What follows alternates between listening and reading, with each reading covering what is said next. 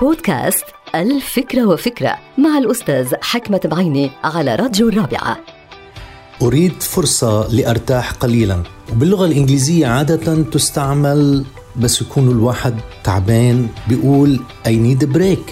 يبدو أنه هالجملة مفيدة جدا في عالم الإبداع. فالأشخاص الناجحون على سبيل المثال والمبدعون يتوقفون قليلا عن العمل ويأخذون من وقت لآخر فرصة قصيرة للراحة والاستجمام. ومن يأخذ قسط من الراحة يزيد من حظوظه في النجاح في عالمي الاكتشاف والاختراع. ويتمكن الإنسان من تحويل أي قسط من الراحة إلى حاله ابداعيه من خلال ما يسمى بإعادة تحفيز الدماغ. فالعديد من المخترعين توصلوا إلى اكتشافات وإبداعات مهمة بعد أن ارتاحوا قليلا من عناء البحث والتفكير.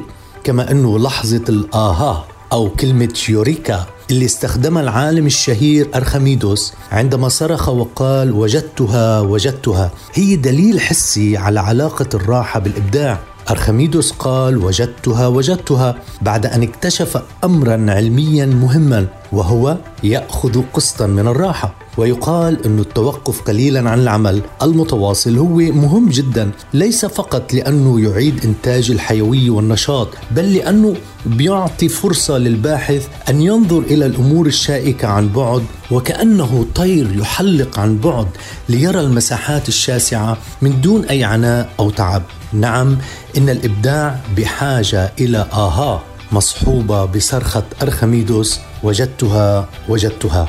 انتهت الفكرة. هذه الحلقة مقتبسة من كتاب الفكرة وفكرة.